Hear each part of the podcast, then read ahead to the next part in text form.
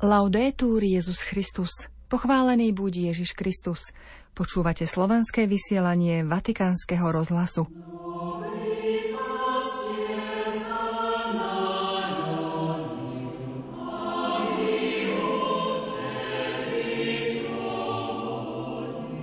Pápež v januári vyzýva k modlitbe za dar rozmanitosti v cirkvi.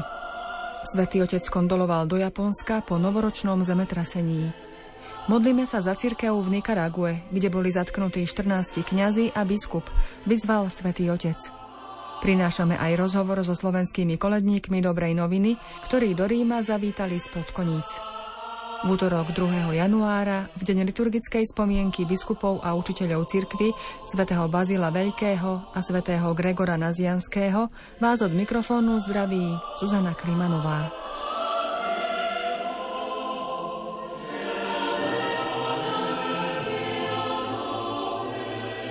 Vatikán. Dnes vyšlo video pápeža Františka s januárovým úmyslom apoštolátu modlitby, ktorý znie Modlíme sa, aby nám Duch Svetý pomáhal vnímať dar rozmanitých chariziem v kresťanských spoločenstvách, ako aj objavovať bohatstvo rozličných tradícií a obradov v katolíckej cirkvi. Svetý otec v španielčine vyzýva. No hay que tenerle miedo a la diversidad de carismas en la iglesia. Nesmieme sa báť rozmanitosti chariziem v cirkvi. Naopak, musíme sa tešiť z prežívania tejto rozmanitosti. Už v prvých kresťanských spoločenstvách boli rozmanitosť a jednota veľmi prítomné a boli v napätí, ktoré sa muselo riešiť na vyššej úrovni. Avšak je tu viac. Aby sme mohli napredovať na ceste viery, potrebujeme aj ekumenický dialog s našimi bratmi a sestrami z iných kresťanských denominácií a spoločenstiev. Nie ako niečo, čo vyvoláva zmetok či znepokojenie, ale ako dar, ktorý Boh dáva kresťanskému spoločenstvu, aby mohlo rásť ako jedno telo, Kristovo telo. Pomyslíme napríklad na východné cirkvy. Majú niektoré vlastné tradície, niektoré charakteristické liturgické obrady, avšak zachovávajú jednotu viery. Posilňujú ju, nie rozdeľujú. Ak sa necháme viesť Duchom Svetým, bohatstvo, rozmanitosť, rôznorodosť sa nikdy nestanú dôvodom na konflikt. Duch nám pripomína, že v prvom rade sme milované Božie deti. Všetci rovní v Božej láske a všetci rozdielni. Modlíme sa, aby nám Duch Svetý pomáhal vnímať dar rozmanitých chariziem v kresťanských spoločenstvách, ako aj objavovať bohatstvo rozličných tradícií a obradov v katolíckej cirkvi. rituales dentro de la Iglesia Católica. Úmysel slovenských biskupov na január znie, aby sa kresťania a všetci ľudia dobrej vôle pestovaním pokoja vo svojom srdci zasadzovali za mier a spravodlivosť vo svete.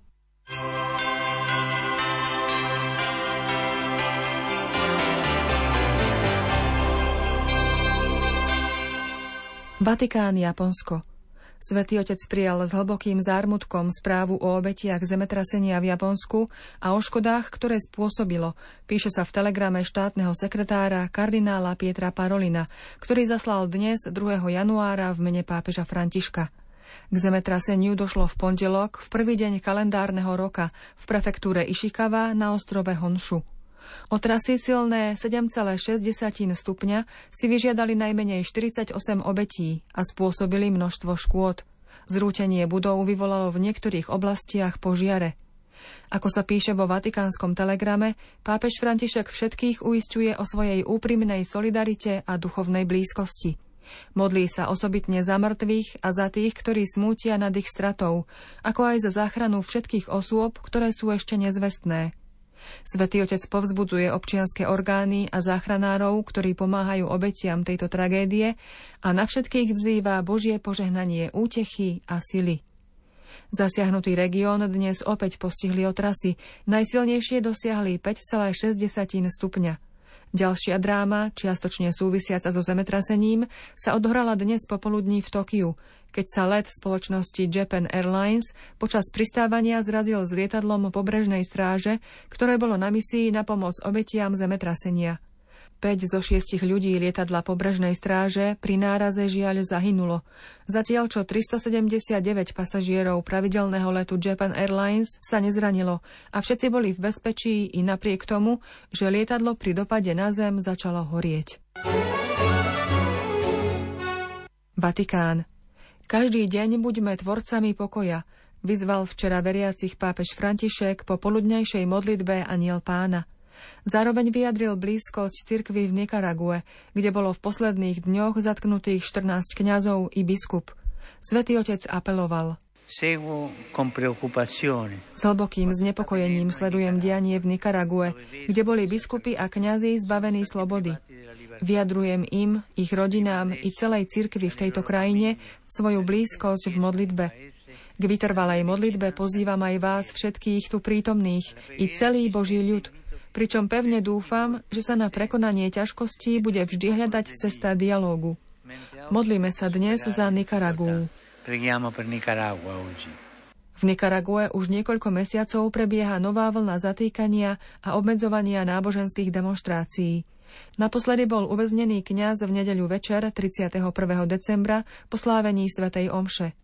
Okrem 14 kňazov boli v posledných dňoch zajatí aj dvaja seminaristi a biskup zo Siuna, monsignor Isidoro del Carmen Mora Ortega.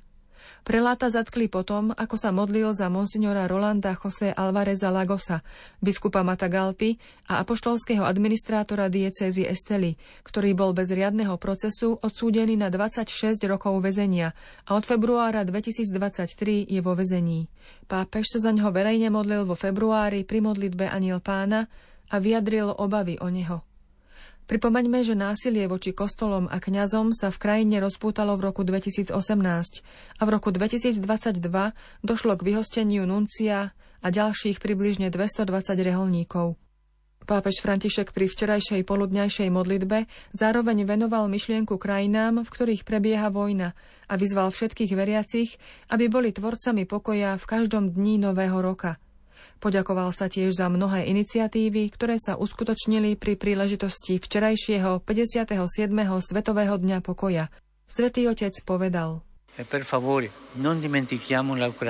Nezabúdajme prosím na Ukrajinu, Palestínu a Izrael, ktoré sú vo vojne. Všetci spoločne sa modlíme za mier. Nech Panna Mária, Svetá Božia Matka, svojim materinským príhovorom podporuje zámer a záväzok byť tvorcami pokoja každý deň nového roka. Každý deň buďme tvorcovia pokoja, prinášajme pokoj.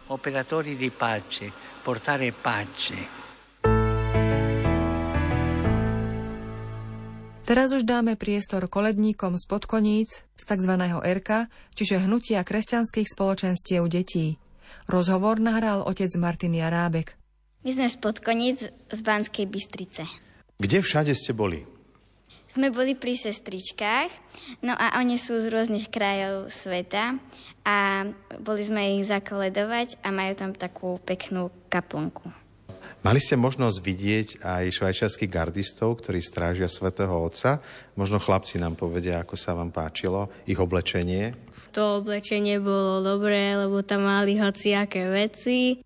Boli sme v zbrojnici, tam mali kadejaké zbranie, meče, výstroj a tak. Ste nám ukázali taký program, kde pastieri vlastne mali svoje vlastné záujmy, ale prišiel do toho aniel, ty si bola aniel a aniel ich prebudil že sem, sem, kresťania, gasličkám pána, sem pospíchajte kráľa, vítajte kráľa nového novonarodeného v meste Betleme. A každý z pastierov doniesol niečo Ježiškovi. No, tak ja som mu doniesol barana a sír. Ja som mu doniesol hrozno a med a ešte klobásu. Veľa detí na Slovensku chodí koledovať a zbiera peniaze na misie. Chcete niečo povedať, odkázať? Že je dobré, čo robia, alebo pomáhajú chudobným deťom, ktoré napríklad v Afrike sú a že im dávame ako peniaze. No, že s tým pomôžu veľa deťom a krajine a tak. Čo pre vás znamená koledovanie? Dáva to niečo aj vám osobne? No hej, že akože sa naučíme nejaké básničky, pesničky a potom to chodíme, že po dedine koledovať. A takže je taký dobrý zážitok z toho. Aké sú reakcie ľudí, keď prichádzajú koledníci? Máte krásne oblečenie, tešia sa z toho a výskajú. A dnes tiež ste zažili tuto v Taliansku. Sice vám nerozumeli, aké boli reakcie?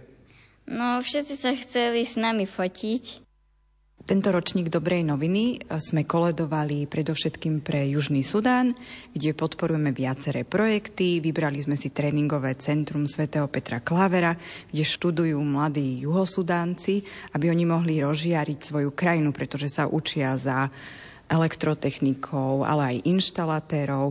A aj našim tohtoročným motom pre koledníkom bolo, aby sa aj oni stali svetlom pre svoju rodinu, vo svojej dedine aj pre celé Slovensko a aj ľudí v zahraničí. Koľko farností sa zapojilo do koledovania?